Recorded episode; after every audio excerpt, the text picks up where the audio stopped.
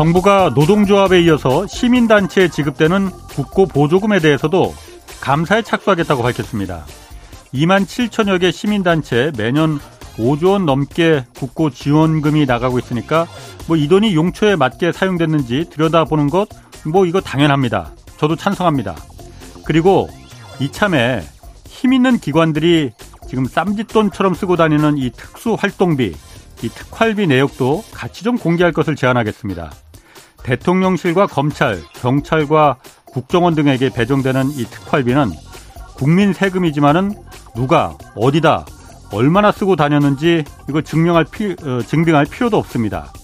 어떤 검사는 미국에 가 있는 처자식 생활비로 진 빚을 이 특활비 모아서 갚았다고 털어놓기도 했습니다. 피 같은 세금을 어디다 썼는지 왜 공개할 수 없다는 건지 이거 아무리 생각해봐도 저는 이해할 수가 없습니다. 우리 사회가 공정과 원칙 또 법에 의한 지배를 지향한다면 법적 책임과 의무는 모두에게 똑같이 공평하게 적용돼야 합니다. 윗물이 맑으면 아랫물은 저절로 맑아지는 법입니다. 흙탕물인 윗물을 그대로 두고 아랫물만 1급수로 만들 수는 없습니다. 네, 경제와 정의를 다잡는 홍반장 저는 KBS 기자 홍사원입니다. 홍사원의 경제수 출발하겠습니다. 유튜브 오늘도 함께 갑시다.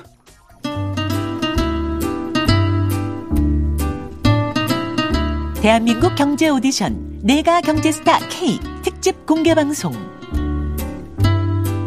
그동안 여러분들이 보내주신 감동적인 경제 사연과 김영희, 안유화, 이종우, 최준철, 박대기 등 경제쇼 인기 연사들의 2023 경제 전망까지 12월 30일 금요일 오후 3시부터 2시간 동안 펼쳐지는 특집 공개 방송에 꼭 함께 해주세요.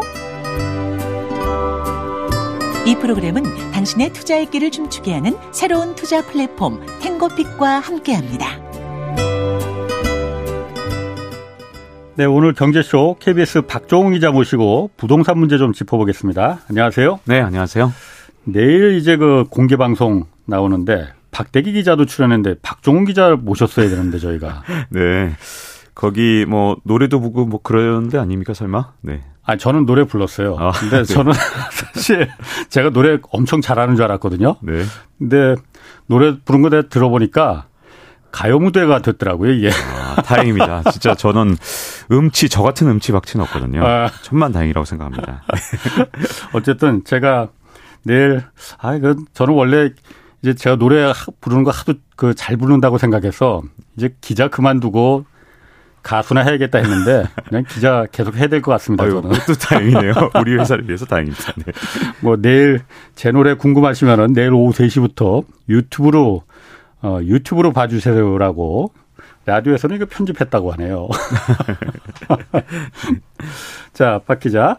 집값이 31주째 지금 하락 기록하고 있답니다. 네. 매주 하락폭이 지금 최대치를 갈아치우고 있다는데, 어, 집값 추락하, 이렇게 추락하는 원인이 금리 인상 때문이 절대적이겠죠? 네, 그렇죠.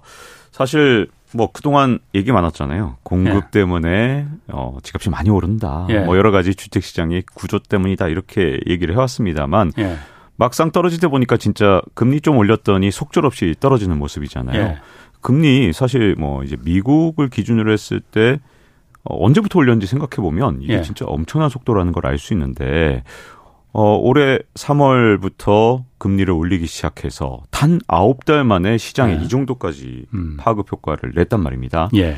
자, 그러면 왜 네. 지금까지 이렇게 좀 말도 안 되는 주장들이 많았고, 그리고 진짜 집값을 움직였던 힘들이 뭔지를 좀 살펴볼 필요가 있잖아요. 음, 그거 중요하죠. 네. 그걸 위해서 노벨 경제학상 받으신 분을 또 이렇게 네. 끌어와야 될 것 같습니다. 네. 그래서 예일대학교에 로버트 실러 교수 하면 예. 워낙 권위도 있고 또 그렇죠. 그리고 네. 이 노벨상 받으신 분이 이렇게 또 부동산까지 연구해 주셔서 음. 굉장히 드물어요. 부동산을 예. 연구하는 노벨상 수상자 예. 드문 분인데 이 실러 교수가 이 칼 케이스 교수랑 함께 이제 미국의 집값을 무려 130년 넘게 연구를 했거든요. 예. 예. 그랬더니 아주 흥미로운 사실을 밝혀냈는데 1890년부터 1990년까지 무려 100년 동안 예. 미국의 집값은 거의 정확하게 예. 물가만큼 올랐습니다. 물가만큼? 예. 물가 오르는 어. 만큼 물가가 예. 10% 아, 아, 오르면 집값도 10% 오르고 물가가 떨어지면 같이 떨어지고 대공황 때 같은 경우 떨어진 거죠. 미국 같은 경우에. 네네. 아니 그거 어. 뭐 어, 그 나라뿐만 아니라 뭐 좀 더 오랫동안 네. 한뭐 네덜란드 지수 400년 동안 한 지수도 있는데 거기도 뭐 물가가 굉장히 영향을 많이 미쳤거든요. 예. 근데 어쨌든 예. 일단 미국만 놓고 봤을 때 에, 그런 영향이 있었고요. 예. 근데 미국을 보면 아주 특이한 현상이 일어납니다. 예. 1990년부터 예. 달랐으니까 제가 여기서 끊었겠죠. 제가 예. 100년 동안이라 그랬잖아요. 예. 1990년부터 예. 2020년까지 예. 30년 동안 예외적인 현상이 일어난 겁니다. 집값이 물가보다 4배나 더 빨리 올랐던 거죠. 음. 자, 이게 그냥 집값이 4배 올랐다는 게 아니고요. 물가보다 4배가 더 빨리 올랐다는 겁니다. 네. 그러니까 네. 진짜 엄청난 상승이 일어났는데 네. 이 30여 년 동안 일어난 어, 엄청난 변화, 가장 큰 변화가 뭐였냐? 금리였습니다. 금리. 네. 자, 우리가 이제 음. 응답하라 1988 아직도 기억하시나요? 네. 거기 보면 이제 드라마 끝날 때쯤 이런 얘기가 나와요.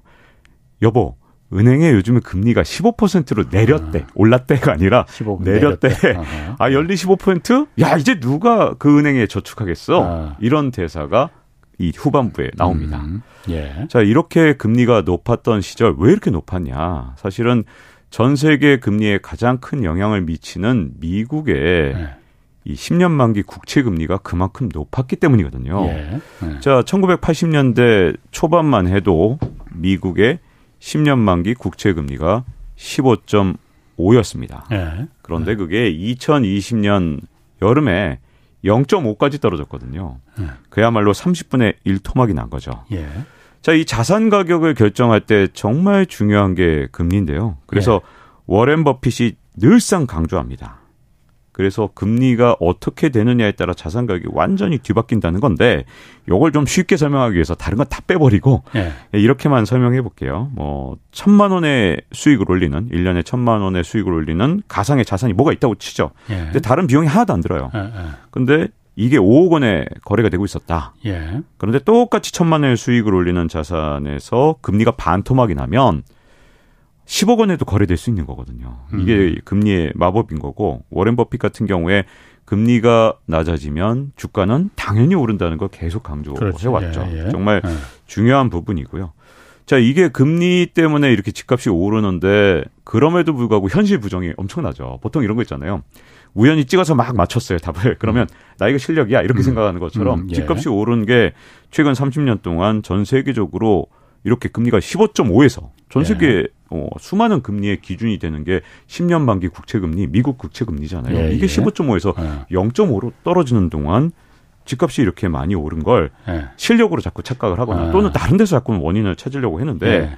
결국은 그게 전부 다 잘못된 분석인 게 쉽게 드러났죠. 왜냐하면 예. 금리를 올리기 시작한 지단 아홉 달 만에 전 세계 집값이 동반 폭락, 급락 현상이 아. 일어났으니까 얼마나 집값, 특히 이 자산 모든 자산 가격을 결정하는데 음. 금리가 중요했었는가를 요 아홉 달 동안 증명을 한 셈입니다. 음. 그렇게 되면 우리가 다시 실러로 돌아와서 예. 로버트 실러 교수의 이상한 이 분석. 왜냐하면 음. 100년 동안은 물가랑 같이 오르던 애가 왜 갑자기 30년 동안은 물가보다 4배나 더 빨리 올랐냐? 최근에 이 30년 동안에 이 이상한 왜곡 현상, 금리가 30분의 1 토막이 났던 아주 특이한 시절이 그 설명을 대부분 해주고 있는 거죠. 음, 30년 동안 그러니까 금리는 내렸어도 부동산은 올랐는데 물가는 오르지 않았잖아요. 네. 그리고 인플레가 없었으니까. 그렇죠. 그렇기 때문에 이게 집값만 오르는 그 슐러 교수의 그 노벨상까지 받은 사람의 그 100년 동안 평균을 깨는 그게 음. 가능했던 거군요. 그렇죠.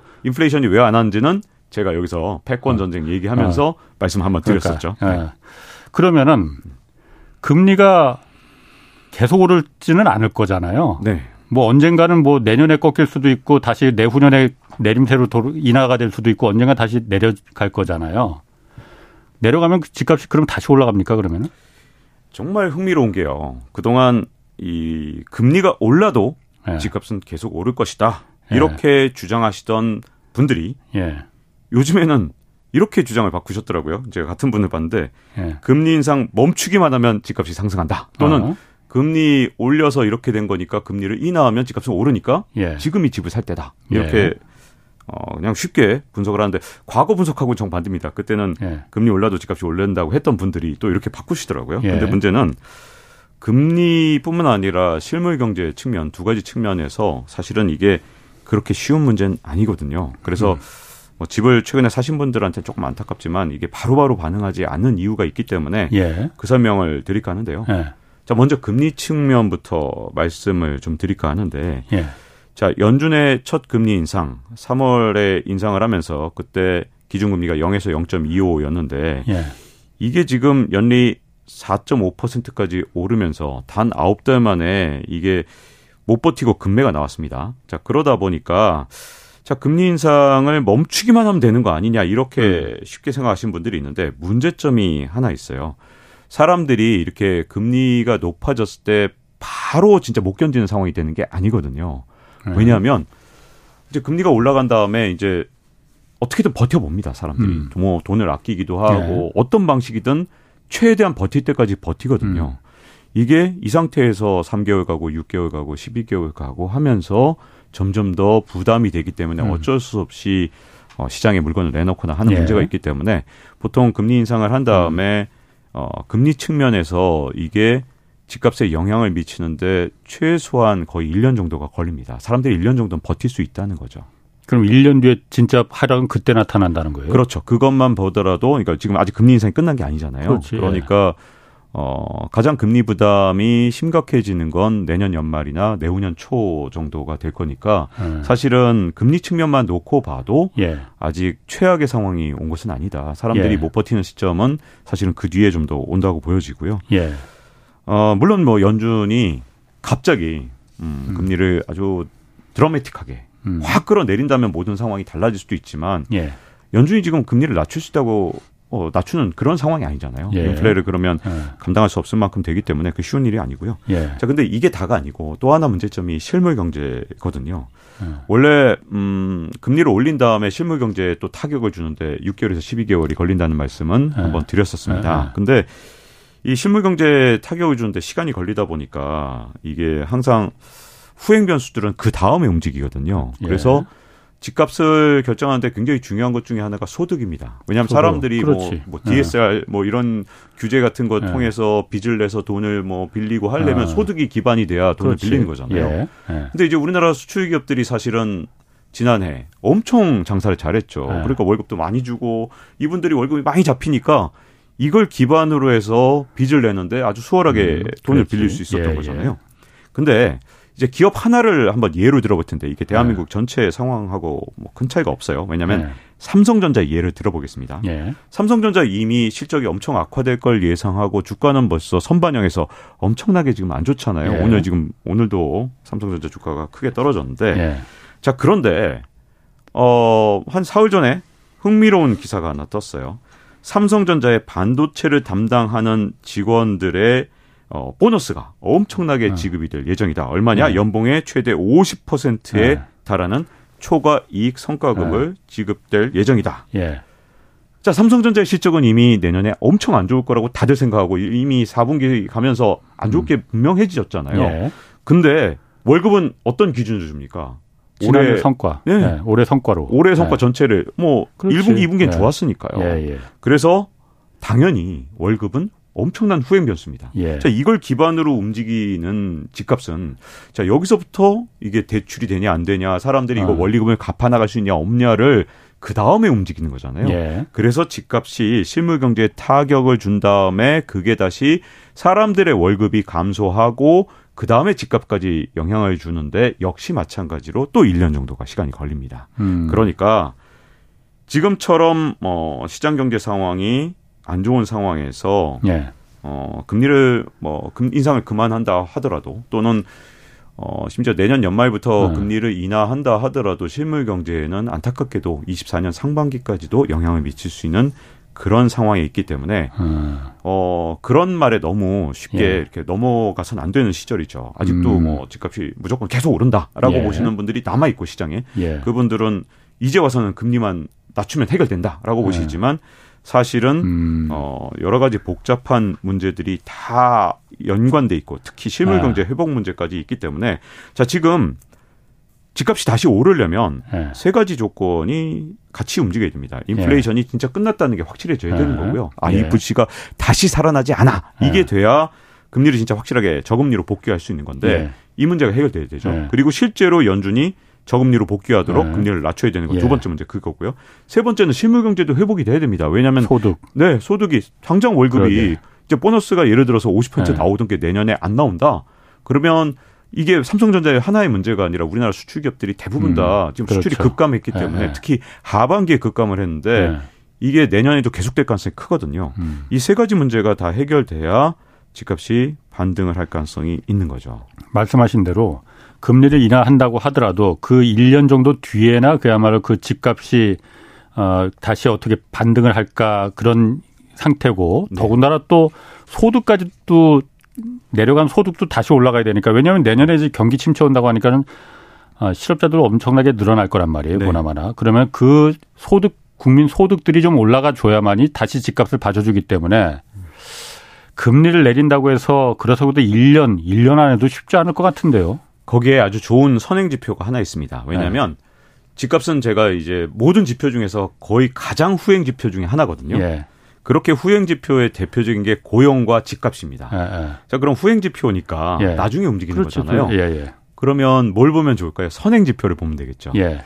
이 세상에서 가장 빠른 선행 지표 한 두세 개를 꼽으라 그러면 저는 환율하고 그다음에 또 하나가 증시거든요. 주가의 변화를 보면 굉장히 빠르게 남들보다 먼저 대응할 수 있는데 자, 증시는 항상 경기에 선행을 합니다. 예. 자, 근데 부동산은 경기에 후행을 하잖아요. 예. 그러면 주가를 보면 되죠. 예. 그래서 어 증시가 진짜 의미 있는 반등을 했다. 예. 그러면 한 6개월에서 12개월 뒤에 부동산 시장에도 따뜻한 온기가 어. 올 가능성이 있죠. 근데 예. 여기서 중요한 건 의미 있는 반등. 이 음. 의미 있는이라는 단어가 굉장히 중요한데 원래 주가라는 건 정말 대세 하락기에도 꼭 dead cat bounce가 있거든요. 그게 다시 말하면 bear market rally라고도 불리는 음. 거잖아요. 그야말로 주가가 계속 하락하는 와중에도 꼭 반등을 해줍니다. 아, 죽은 고양이 한 번 튀어오른다 이거죠. 그렇죠. 어. 근데 이 dead cat bounce, 죽은 고양이가 튀어오르는 방식이 어떻게 튀어오르냐 하면 네.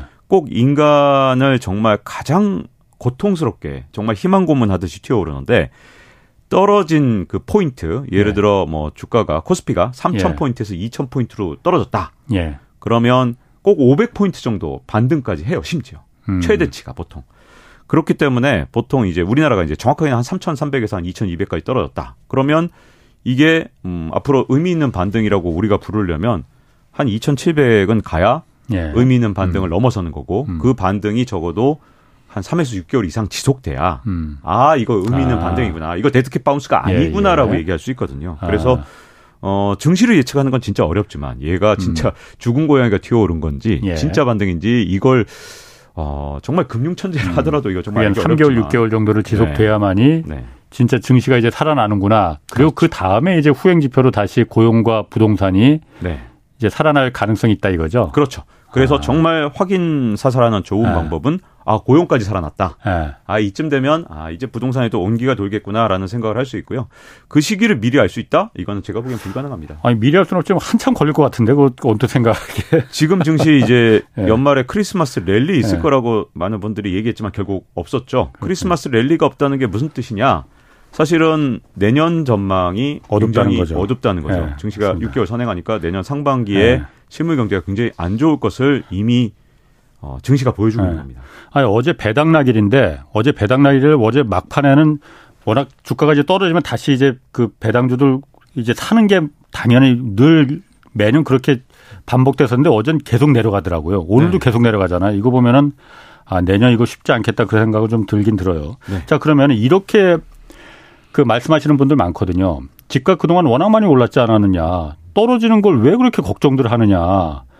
떨어지는 게 당연한 거 아니냐. 많이 올랐으면 지금의 집값이 미쳤다고까지 했는데 제정신으로 돌아가게끔 만들어 주는 게 그 언론의 역할 아니냐. 이런 얘기도 많이 합니다. 그런데 집값이 이 빠지기는 거품이 빠지는 건 분명합니다. 지금 빠지고 있어요. 그런데 이게 서서히 빠지냐 아니면 거품이 터져버리냐 이게 중요한 거잖아요. 네.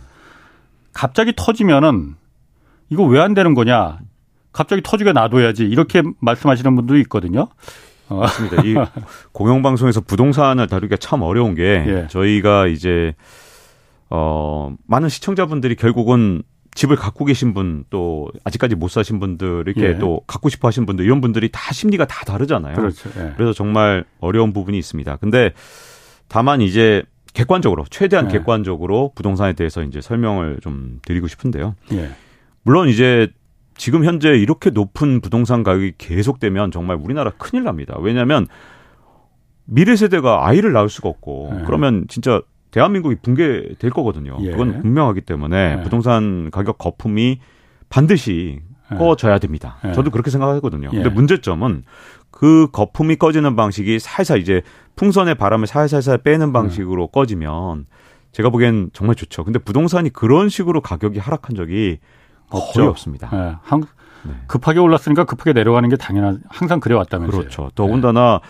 왜 우리가 풍선 바람 불면 알지만 정말 너무너무 크게 부풀렸을 때는 이 빼는 과정에서 살짝만 뭐가 침 같은 게 이게 탁톡 찌르기만 어. 해도 텅 하고 터져 버리잖아요. 예.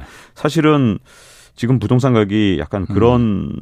상황까지 왔기 때문에 좀 걱정이 되는데 예. 자 부동산 거품 붕괴 이게 그 어느 것보다도 좀 위험한 측면이 있습니다. 속도도 문제고 예. 부동산이라는 것 자체가 문제인 측면이 있는데 그 이유 중에 하나는 일단 부동산은 시가총액이 정말 큽니다. 그렇죠. 최근에 한 민간 업체에서 내놓은 우리나라 네. 전국 부동산 시가총액이 1경 7,700조나 됩니다. 음.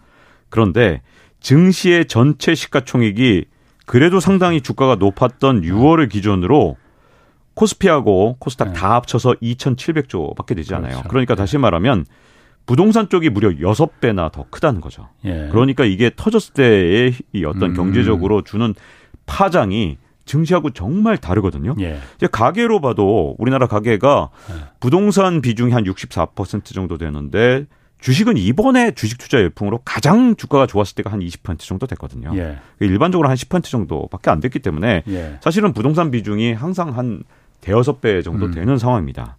그래서 증시에서 주가가 떨어졌다고 경제 위기를 바로 겪느냐 그렇진 않아요. 음. 그런데 만약에 부동산 가격이 흔들렸다 그런 경우에는 위기가 온 적이 정말 많은데 우리나라가 이제 경기 침체나 경제 위기를 한 10년마다 반복적으로 겪어왔잖아요. 예. 근데 우리나라가 겪었던 그동안에 한 7번 정도의 위기나 침체에서 6번이 부동산 가격 하락하고 연관이 돼 있습니다.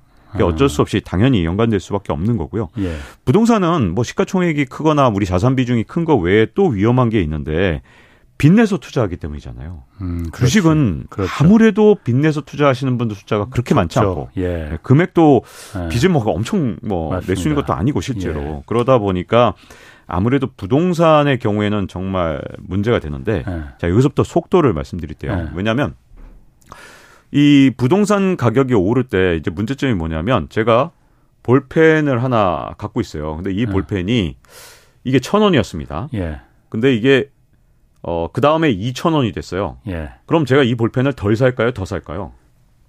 덜, 가격, 가격이 두 배로 올랐으니까. 안 사지. 안 사죠. 예. 볼펜은 원래 그렇죠. 예. 근데 부동산은 정반대죠. 제가 부동산을 아, 그렇지. 네, 1억 원 하던 부동산이 예. 저안 사고 있었어요. 예. 근데 내년에 2억 원이 됐어요. 예. 그럼 이제 싸움 납니다. 집에서. 네. 네. 집에서 싸움 나죠. 아. 2억 원 되면. 그러면 2억 원이 되면 다른 재화는 안 사는데 부동산은 삽니다. 음흠. 이게 또 그러네요. 문제점이 네. 뭐냐면 그냥 심리적인 문제뿐만 아니라 은행들한테도 행동에 영향을 미치죠. 예. 자, 2억 원이 되고 3억 원이 되고 4억 원이 됐어요. 1억 원짜리가. 음. 그러면 은행들 입장에서는 부동산 가격이 떨어지지 않다는 확신을 가지고 돈을 빌려주기 시작하는데 1억 원일 때 예를 들어 뭐, 뭐 5천만 원 빌려주는 은행이 음. 아 이게 3억 원이 됐다 그러면 1억 5천, 2억 막 빌려주는 거예요. 더 점점 더, 더 많은 돈을 빌려주기 네. 때문에 문제점은 뭐냐면 이게 양의 되먹임, 네. positive feedback이란 현상이 항상 이 부동산 시장에는 꼭 나타납니다. 어. 자, 근데 문제점은 부동산 가격이 떨어지면 정반대의 현상인데 예. 그게 정확하게 반대로 뭐냐면 부동산 가격이 떨어지면 자 볼펜이 자 아주 아주 마, 뭐 맛있는 식당이 있는데 그게 뭐 한끼 음. 식사를 막 가족들하고 회식을 하는데 한 뭐 식사를 하는데 한 5만 원 하다가 2만 5천 원이 됐다. 맛은 똑같은데. 그러면 한 번 가족들하고 식사할 걸 한 두 번, 세 번 더 가겠죠. 그죠? 음. 그게 정상적이란 말이에요.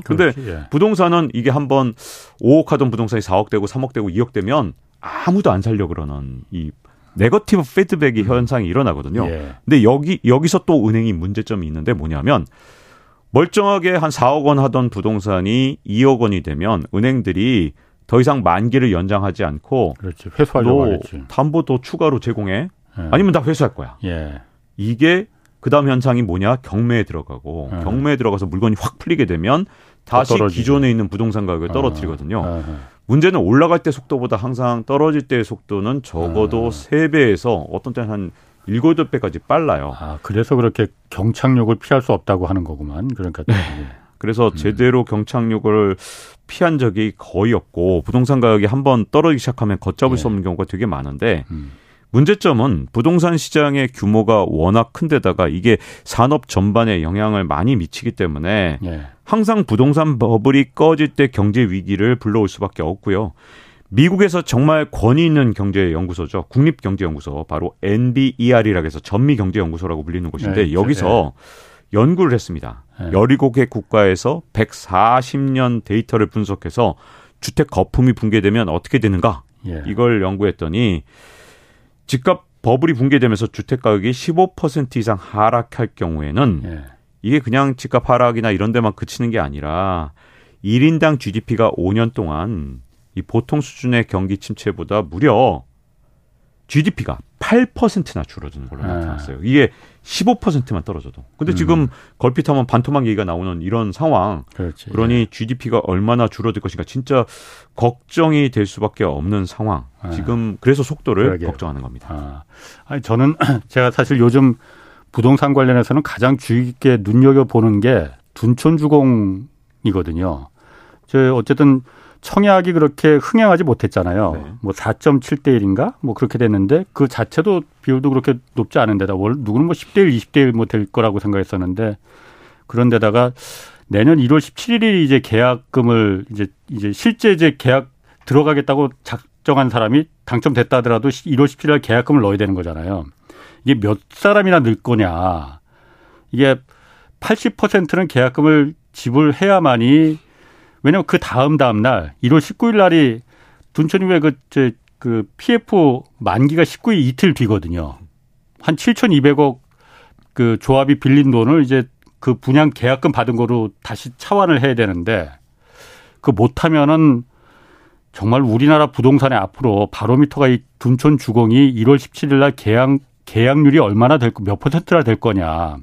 이게 정말 80%는 최소한 돼야만이 어, PF를 막을 수가 있는데 80% 아래로 떨어지면은 그 다음부터는 둔촌도 저 지경인데 다른 데는 그야말로 더 볼 것도 없는 거 아닌가 그 생각이 들어서 그럼 정말 이 계단에서 막 굴러 떨어지는 뭐 80%를 아래로 만약 그 계약률이 떨어지면은 그렇게 될 거 아닌가 뭐 그 생각이 들어서 하여튼 요걸 좀 유, 저도 지금 유익 있게 한번 보고 있습니다. 왜냐하면 부동산이 워낙 우리 경제에서 이 차지하는 비, 그 비율이 크고 네. 영향력이 크다 보니까 이 부동산만 무너지면 상관없는데 다른 것도 다 문제가 되는 거잖아요. 그렇죠. 이게 네. 어, 너무 많은 경우에 있어서 부동산 가격 하락은 이제 금융위기 도화선이 된 적이 굉장히 많았기 때문에 사실은 네. 정부의 정책에 진짜 이제는 한 수 한 수가 진짜 신중하게 둬야 되고 네. 그 어느 때보다도 조심해야 되거든요. 예. 근데 저는 사실은 지금 우리나라 부동산 시장이 그 어느 때보다도 약간 걱정되는 측면이 예. 저는 전세 대출 때문이라고 생각하거든요. 원래 집값을 올린 것도 그 전세 대출 때문이에요. 네, 그렇죠. 네. 우리 홍사원 선배가 부동산에 대해서 정말 잘 아시기 때문에 역시 전세 대출 딱 제가 네. 말씀드리자마자 그 네. 얘기를 해주자 알았는데요. 네. 사실은 전세 대출 때문이죠. 예. 맞습니다. 이게 전세 대출이란 제도를 만들지 말았어야 돼요. 사실은. 그렇죠. 네. 근데 사실은 원래 전세 대출 제도가 처음부터 잘못돼 있었던 건 아니에요. 왜냐하면 음. 처음에 취지는 정말 좋았거든요. 예. 전세 대출이 예를 들어서 2000년대 초반만 해도 전세자금 대출의 한도가 6천만 원밖에 되지 않았고 예. 가구당 연소득이 한 3천만 원 이하인 경우만 이 전세 대출을 받을 수 있었거든요. 예. 이게 전세 대출은 원래 시장에서는 이게 살아남을 수 없는 그런 상품이죠. 시장 네. 자체로는 이게 사실은 생존이 불가능한 상품입니다. 근데 정부에서 개입을 해서 시장에 왜곡을 했습니다. 음. 어떤 왜곡을 했느냐? 사실은 뭐 시장에서는 전세 이걸 전세권을 놓고서 돈을 안 빌려주는데 음. 이걸 뭐 예를 들어 뭐 공기업이나 이런 금융회사들을 통해서 공기업 금융회사들을 통해서 보증을 서주고 뭐 네. 주택금융공사 보증 이런 방식으로 정부에서 그렇지. 사실은 시장을 그냥 놔둔 게 아니라 네. 이상한 방식으로 개입을 한 거죠. 그래서 문제는 뭐냐면 이게 포장은 진짜 그럴듯하게 돼 있어요. 음. 야, 이게 돈이 없어서 어, 혹시라도 전세를 못 얻는 그런 좀 안타까운 서민들을 위해서 이런 전세대출 제도가 꼭 필요하다. 이거 거짓말입니다. 그렇지. 왜냐하면 원래 그냥 전세대출 제도가 없으면 네. 어떻게 되느냐. 그냥 시장에서 시장 가격에 의해서 전세 가격이 맞습니다. 결정이 되는데 네. 갑자기 정부에서 이걸 얼마까지 결국 늘려줬냐. 이명박 정부와 박근혜 정부를 거치면서 이걸 5억 원까지 대출을 해주는 걸로 바꿨어요. 원래는 네. 이게 6천만 원까지 대출이었는데 네. 서민들을 위한 대출이 갑자기 이게 5억 원까지 대출해주면서 심지어 집이 있는 사람한테까지도 이 전세 음. 대출을 해준 겁니다. 예. 그러니 시장에 어떤 왜곡이 생길 수밖에 없냐 하면 일단 전세를 얻으려는 사람들끼리 경쟁이 치열해집니다. 왜냐하면 예전에는 그냥 있는 돈 갖고 전세를 얻으면 되지만 5억 원까지 이 전세 대출을 할 수 있다. 그러면 예를 들어서 다 똑같이 5억 원을 대출을 하면 음. 갑자기 전세 가격이 그냥 5억 원이 올라가는 그런 효과가 있거든요. 그렇죠. 예. 그러니까 멀쩡한 시장에서 수요 공급과 곡선의 이 만나는 데서 결정되면 되는 걸 왜 굳이 5억 원을 대출해 주냐. 음. 그걸 통해서 결국 누가 이익을 보냐면 세입자가 아닙니다. 그렇죠. 결국 네. 누가 이익을 보냐면 집주인들이 음. 이익을 보게 돼 있고 예. 그렇게 전세 가격이 올라가면 집값이 더욱 더 자극돼서 네. 올라가는 거죠. 근데 여기서 결정적인 건 바로 집이 있는 사람, 유주택자한테 전세자금 맞습니다. 대출을 허용한 거예요. 맞습니다. 이건 취지에 어긋나는 거거든요. 예. 시장에 왜곡할 정도로 정말 정부가 개입을 해서 그야말로 서민들을 돕겠다는 취지라면 왜 집이 있는 사람한테 전세 대출을 해주느냐 음. 이런 문제가 생기죠. 그러다 보니 이 자금이 어디에 쓰였느냐 결국은 집이 있는 사람이 이 전세자금 대출을 받아서 갭 투자한 데 쓰거나 맞아요. 또 하나는 자영업자들이 사실은 이걸 통해서 어, 자영업에 필요한 돈을 음. 마련하기도 한 거죠. 이 과정에서 사실은 집값이 훨씬 더 많이 오르는 불쏘시개가 음. 됐는데 자 제가 지금 왜곡이란 단어를 계속 강조했잖아요. 예. 이 왜곡이란 단어가 진짜 무서운 게 집값이 올라갈 때는 집값이 올라가는 불쏘시개지만 왜곡된 방식으로 이 전세 자금 대출이 집값을 올린 만큼 예. 지금은 대한민국의 아주 취약한 부분으로 작동되기 시작했다는 거죠. 왜냐하면 음.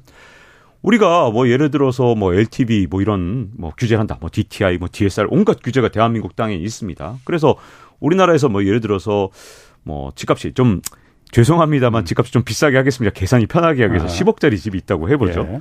뭐 예를 들어서 집값의 한 30%까지만 대출을 하게 한다. 이런 강력한 규제를 해서 10억짜리 어, 집이 있는데 여기에 대출을 우리는 3억으로 규제를 해왔다. 그러니까 우리나라 은행들은 집값이 한 30% 떨어져도 금융시장의 어떤 건전성에는 영향을 주지 않는다. 예. 이게 아니라는 거죠. 예. 왜냐하면 우리나라 예를 들어 10억짜리 집에 전세자금 대출을 받아서 들어온 사람이 있다. 음. 그러면 그것도 또 빚이잖아요. 그렇죠. 그래서 이게 네. 일단 한번 무너지기 시작하면 굉장히 위험한데 네. 문제점은 지금 전세값의 하락 속도가 집값 하락 속도의 네. 거의 두 배가 넘었다는 네. 거예요. 예. 제가 특정한 아파트 단지를 봤더니 그 뭐 이제 굉장히 인기 있는 아파트 단지입니다. 대한민국에서 그 굉장히 세대 수도 많고. 근데 그 아파트 단지의 집값은 15%가 떨어졌는데 전세 가격은 35%가 떨어진 겁니다. 예. 그래서 전세 가격이 떨어졌을 때 지금 이제 악순환의 효리, 과거에 시장 왜곡을 통해서 집값을 올렸던 것만큼 지금 그 잘못된 제도가 예. 어, 대한민국의 부동산 시장을 굉장히 위협하는 그동안 네. 온갖 규제들, 그렇지. 진짜 예. 뭐 DTI, LTV 음. 뭐 진짜 온갖 거 다 만들어도 소용없는 게 알고 봤더니 딴 데서 또 이상한 돈을 굉장히 많이 빌려놓은 거죠. 음. 그래서 전세 자금 대출 규모가 얼마나 되느냐. 문제는 지금도 계속 늘어나면서 이게 171조 원이나 됐기 때문에 우리 시장에 아주 큰 부담이 되는 상황이 된 겁니다. 그러니까 그 전세자금 대출에 대해서는 사실 전임 정부가 뭐 스물 몇 번의 그 부동산 대책을 내놨는데도 못 받, 그 집값을 못 잡았다 그래서 무능하다 하는데 사실 결정적으로 전세 대출에 대해서는 어떤 규제도 없었거든요. 네.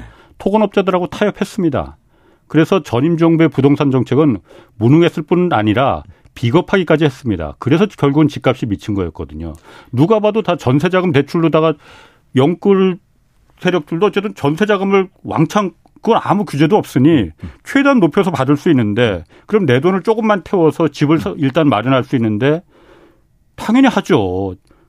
옆에 있는 친구들 그야말로 나 그래서 집값이 올라가고선 이렇게 돈 벌었다 하는데 당연히 그 생각이 안 들겠습니까? 이 전세자금 제출 갖고 정말 비판적인 어 내용으로 방송도 많이 하고 했는데 네.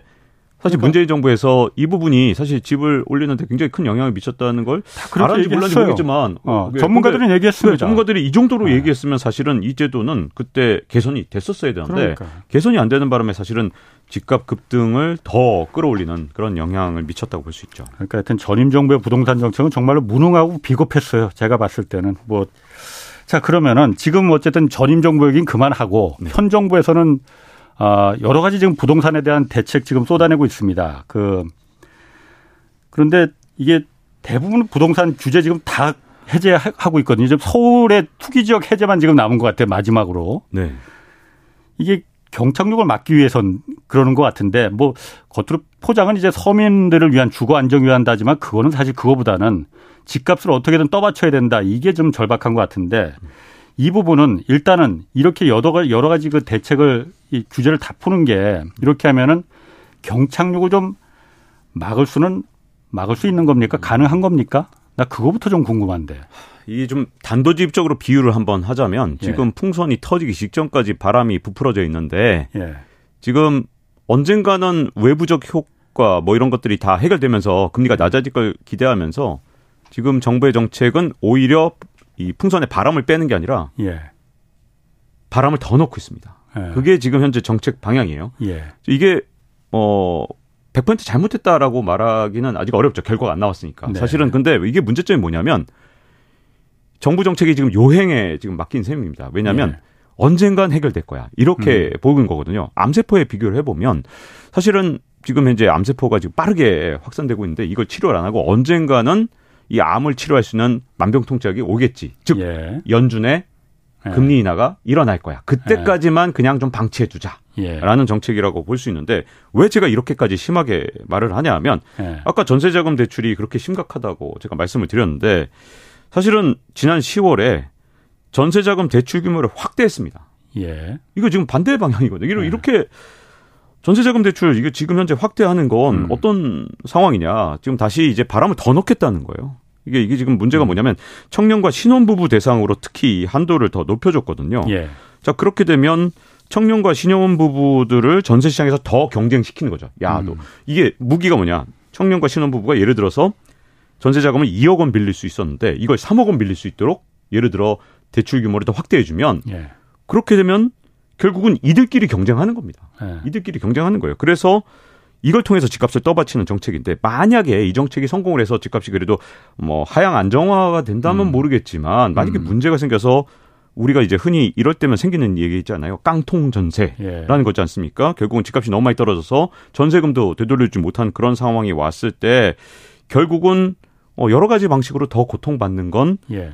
이 세입자가 된 청년과 신혼부부들이 될 수 있거든요. 예. 그런 이런 과정에서 과연 이 대출이 지금 일어나는 게 과연 맞는가? 집값을 떠받치는 수, 어떤 예. 수단, 대상이 우리의 미래 세대고 예. 앞으로 미래를 우리 대한민국 미래를 짊어질 사람들이 과연 이, 이 경쟁의 무기. 근데 이게 갑자기 무기를 주어주면 남들이 다 2억 빌리다 3억 빌리는데 나만 2억 빌려서 들어갈 수가 없는 상황을 만들 수밖에 없거든요. 예. 그런 이런 것들이 되게 많은데 문제는 규제 완화의 대부분이 그런 겁니다. 더 많은 빚을 질 수 있도록 그러니까. 하는 거죠. 예를 들어서 주택담보 대출 비율, 요 LTV라고 하죠. 집값 예. 대비 얼마나 대출을 받을 수 있느냐. 요 LTV를 뭐 예를 들어 뭐 40%까지 임대사업자의 경우에 더 높여준다. 더 많은 예. 돈을 빌릴 수 있도록 해주겠다. 이런 것들입니다. 대출 예. 한도를 높이거나 이런 것들이고 특례 보금자리론 이런 것들이 다 그렇죠. 돈을 더 빌려가세요. 예. 이런 내용이거든요. 그래서 지금은 집사라는 거죠, 그러니까. 네, 예. 돈 빌려서 더 제발 좀 집값 좀 당신이 좀 돈더 음. 빌려서 집값 좀 지탱해 주세요 이런 건데 여기에다가 이제 안 좋은 정책이 하나 더 합쳐진 게 뭐냐면 지난 7월에 125조 원 규모의 이 빚탕감 정책이 나왔죠. 음. 근데 어떤 정책이었냐? 그때 야 이게 투자로 손해 본 사람도 이렇게 돈을 그러면 정부에서 이렇게 탕감을 어, 주도적으로 나서서 탕감해 주도록 하는 게 맞느냐라는 비판을 많이 받았습니다. 예. 그런 논란에도 불구하고 결국은 원금의 최대 80%를 탕감해 주기로 했고 취약차 차주로 분류되면 90% 탕감이 되는 음. 거예요. 그러니까 예. 예를 들어서 이 탕감이 된다는 건 뭐 1억 원을 빌렸는데 9천만 원을 탕감해 준다. 빚을 안 갚아도 된다. 이런 말이잖아요. 자, 그게 문제점은 뭐냐면 음. 정말 경제가 어렵고 많은 사람들이 파산을 하면 이 정책이 꼭 나와야 됩니다. 예. 근데 문제는 이걸 선제적으로 쓰면 안 되는 거예요. 음. 이건 선제적으로 나오면 안 되는 게 그러면 사람들한테 신호를 주는 거죠. 정부에서 더 많은 빚을 주도록 내도록 이렇게 제도를 자꾸 바꾸는 과정에서 먼저 7월 달에 뭘 했냐? 비탄감을 해줬고 예. 그때 심지어 금융 어, 당국의 수장이 나와서 또 이런 일이 생기면 더 해드릴게요. 라는 말까지 했단 말입니다. 그 당시에. 그 이런 일이 생기면 뭐, 또 탕감해드릴게요. 아, 아. 라는 취지로 말을 했어요. 금융위원장이 뭐라고 했더라 그러니까. 뭐, 아, 그런 뭐, 취지였죠. 예, 예. 멘트는 정확하게 기억이 안 나는데 예. 그런 느낌으로 아, 말을 했어요. 욕 많이 먹었었는데 그때. 네네. 아. 그게 시장에 준 신호는 지금 제가 보기에는 예. 어, 계속해서 이제 풍선에 바람을 넣겠다는 건데 이제 문제는 뭐냐면 이제 만약에 고금리 기간이 짧으면 예. 이 정책 방향이 오를 수도 있어요. 그래서 제가 예. 이게 무조건 잘못됐다라고 지금 이 시점에서 저도 말을 못 합니다. 다만 예. 이 정책 방향으로 갔는데 생각보다 고금리 시대가 좀 더 오래 가는 거죠. 예를 들어서 예. 23년 말엔 끝날 줄 알았는데 우리 예측과 달리 24년 뭐 상반기 또는 24년 하반기까지도 갔다.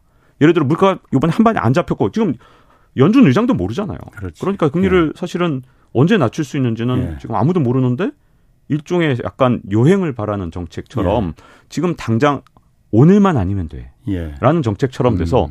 왜 NIMTY라고 제가 여러 번 얘기했잖아요. 그러니까 not in my term. 내 예. 임기만 아니면 돼라는 예. 정책이 될까봐 걱정이 되는데 다만 이 시점에서 이 정책이 잘못됐다라고 말하기는 아직 이르지만 예. 음참 어 하여튼 그럼에도 불구하고 이 결, 정책이 좋은 결과를 내기를 바라는 좀 저한테는 좀 이중적인 아. 상황이 돼버린 겁니다. 그러니까 지금 가계부채가 가뜩이나 지금 벌써 1,100조 원을 넘어섰다고 하는데 여기서 부동산이 물론 경착륙해서 이게 막 그 계단에서 굴러 떨어지면은 나라 전체가 다 쑥대밭이 되니 그 부분은 어떻게든 막아야 되는데 사실 그 부분을 정책적으로 막을 방법을 좀 찾아줘야지 빚내서 더 가, 가뜩이나 가계부채가 지금 많아서 고, 이게 뇌관인데 더 빚내서 집을 사라. 아, 이게 맞는 건지 그건 사실 잘 모르겠습니다. 저 뭐 사실 제가 보면은 아까 금융위원장이 좀 그렇게 아까 탕감 얘기도 그래서 나왔었잖아요. 이제 생각이 나네. 따뜻한 마음으로 좀 바라봐 달라. 아, 네. 이렇게 얘기를 그래서 욕을 바가지로 먹었었잖아요. 네네. 그랬었죠. 근데 탕 일각에서 그런 그 구제 방안 이제 탕감 영끌족 그러니까 어쨌든 이게 영끌 그 당시에 영끌족이라는 어감이 좀 안 좋긴 하지만은 어쨌든 다급함에 조급함에 무리하게 빚내서 집을 사서 지금 이제 문제가 되는 거잖아요. 맞습니다. 이 사람들이 물론 물론 자기가 100% 책임을 져야 합니다. 그렇지만은 언론에 속았고 정부에 속았고 이런 데좀 속아 속은 부분도 있단 말이에요. 네. 그러니까 일부 좀 탕감도 해줘야 되는 거 아니냐. 뭐 사실 점, 이 경제쇼 나온 전문가들 중에서 어, 몇몇 분들은 그런 그 방법 아니면은 지금 다 무너진다. 다른 게 다 무너진다. 나중에 더 많은 세금이 들어간다. 어, 박 기자는 어떻게 생각하시나요? 저는 어, 이게 뭐 지금 이제 이런 영끌 투자를 안 하신 분들은 분노하실 겁니다. 예. 저도 저도 그런 투자 안 했거든요. 네. 저도 같은 심정인데 근데 그럼에도 불구하고 어 이렇게 말씀드릴 수밖에 없는 게 언젠가는 반드시 그 조치가 나와야 됩니다. 예. 그게 문제는 타이밍이 정확해야 돼요. 예. 자 이번에 이 정책이 나왔다는 게 잘못됐다는 게 아니라 음.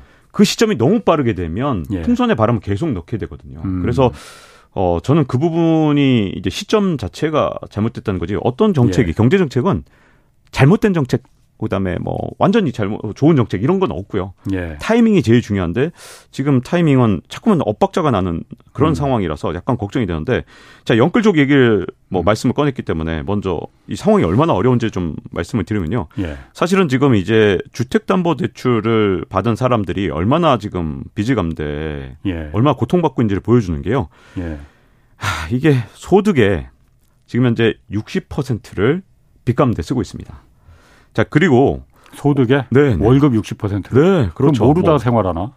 근데 더 끔찍한 네. 게 있는데 전체 대출자의 7.3%인 120만 명이 예. 90%를 빚감 대 쓰고 있어요. 90% 이상을. 그러면 소득에? 네, 소득에. 아니 그러니까 이게 그 사람들은 겁도 없죠. 어떻게 그렇게 많은 빚을 낼 생각을 이 원리금을 예, 원리금 감대 이렇게 많은 돈을 쓰게 되면 사실은 이거 경제가 안 돌아가거든요. 그래서 예. 이제 어 영끌한 사람 이렇게 봐줘야 되는 게 말이 되냐라고 분노하신 분들한테 이제 대한민국 경제 전체를 위해서는 사실 언젠가는 그 시점 반드시 올 수밖에 없거든요. 예. 그거는 어, 또 이제 그 분노도 충분히 이해하는 제 입장에서는 참 괴로운데, 왜냐하면 예, 대한민국 예. 경제 전체도 같이 고민을 해야 되니까. 다만, 예. 그 시점을 정확하게 찍어서 해야지 네, 네. 이런 걸 선제적으로 하지 않도록 그러니까, 조심해야 음, 된다. 이게 선탄감은 안 된다 이거죠. 네, 선탄감 이미 어, 했죠. 그러니까. 우리는. 그래서 네. 그게 참 걱정됩니다. 그래서 사실은 신호를 준 거죠 시장에. 예. 얼마든지 음. 도덕적 회의를 해도 음. 되게끔 사실은 준 거라 사실은 이런 정책을 할 때는 이번이 마지막이다가 항상 이번에 탕감을 합니다. 대한민국 경제를 위해서 그리고 정말 좌절한 청년들을 위해서 합니다. 그렇게 예. 얘기를 하면서 이게 마지막입니다라고 얘기를 네. 해야 도덕적 회의가 없는 거거든요. 자 그러면은 가장 그 궁금한 거 그것도 저 있어요.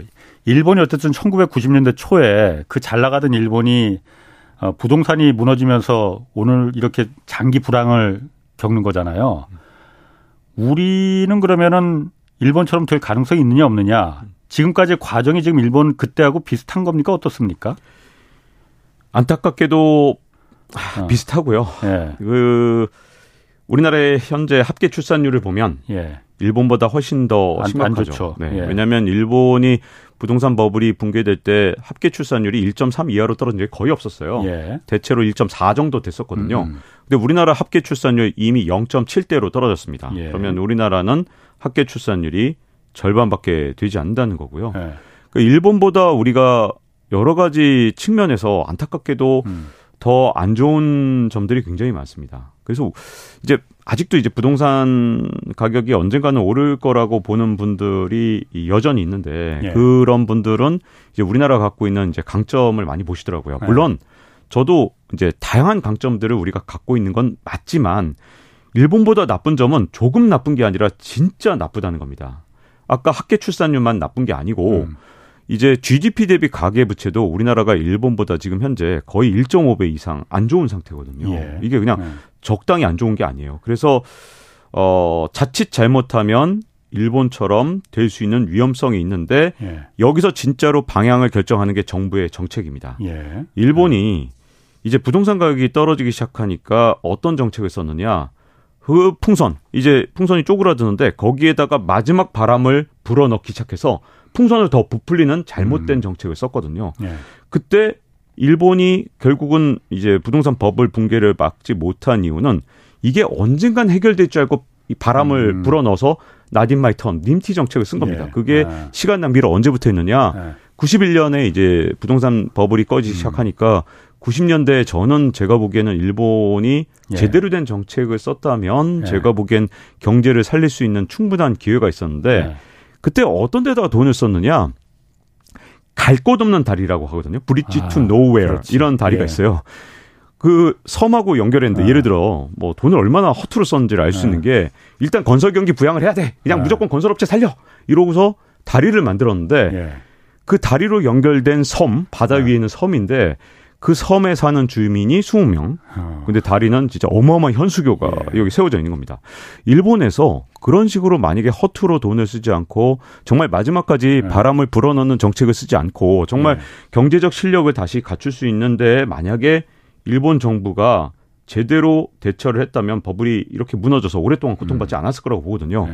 우리나라가 요번에 이제 붕괴되는 이 상황, 버블이 예. 지금 했어요. 저는 이제 이미 붕괴됐다고 네. 보는데 이 상황에서 이제 우리나라가 지금 아주 기로에 서 있다고 네. 봅니다. 네. 어떤 정책을 쓰느냐에 따라서 우리나라의 미래가 좌우되는 중요한 음. 순간이 23년, 24년, 2년 동안 펼쳐질 거라고 봅니다. 음. 일본은 그때 그러면 거품이 서서히 빠진 거예요? 아니면 터진 거예요? 어, 처음에 일본 정부에서 금리를 끌어올리고 그때는 음. 일본이 끌어올렸죠. 음. 그 과정에서 창구 규제도 조금 했거든요. 그러니까 너무 음. 과도한 어, 인위적인 왜곡 아. 현상을 만들면서 좀 터지긴 했는데 우리가 속도가 훨씬 빠릅니다. 그때는 그렇군요. 일본은 정부와 지방, 그러니까 지방과 서울, 그러니까 이제 수도권이 굉장히 다른 속도로 떨어졌는데 우리는 동시에 떨어지고 있습니다. 알겠습니다. 박, 박종훈 KBS 기자였습니다. 고맙, 재밌었습니다, 오늘. 네. 내일 경제 오디션 내가 경제스타 K 공개 방송 나갑니다. 3시부터 5시까지 2시간에 걸쳐서 방송됩니다. 많이 봐주시고요.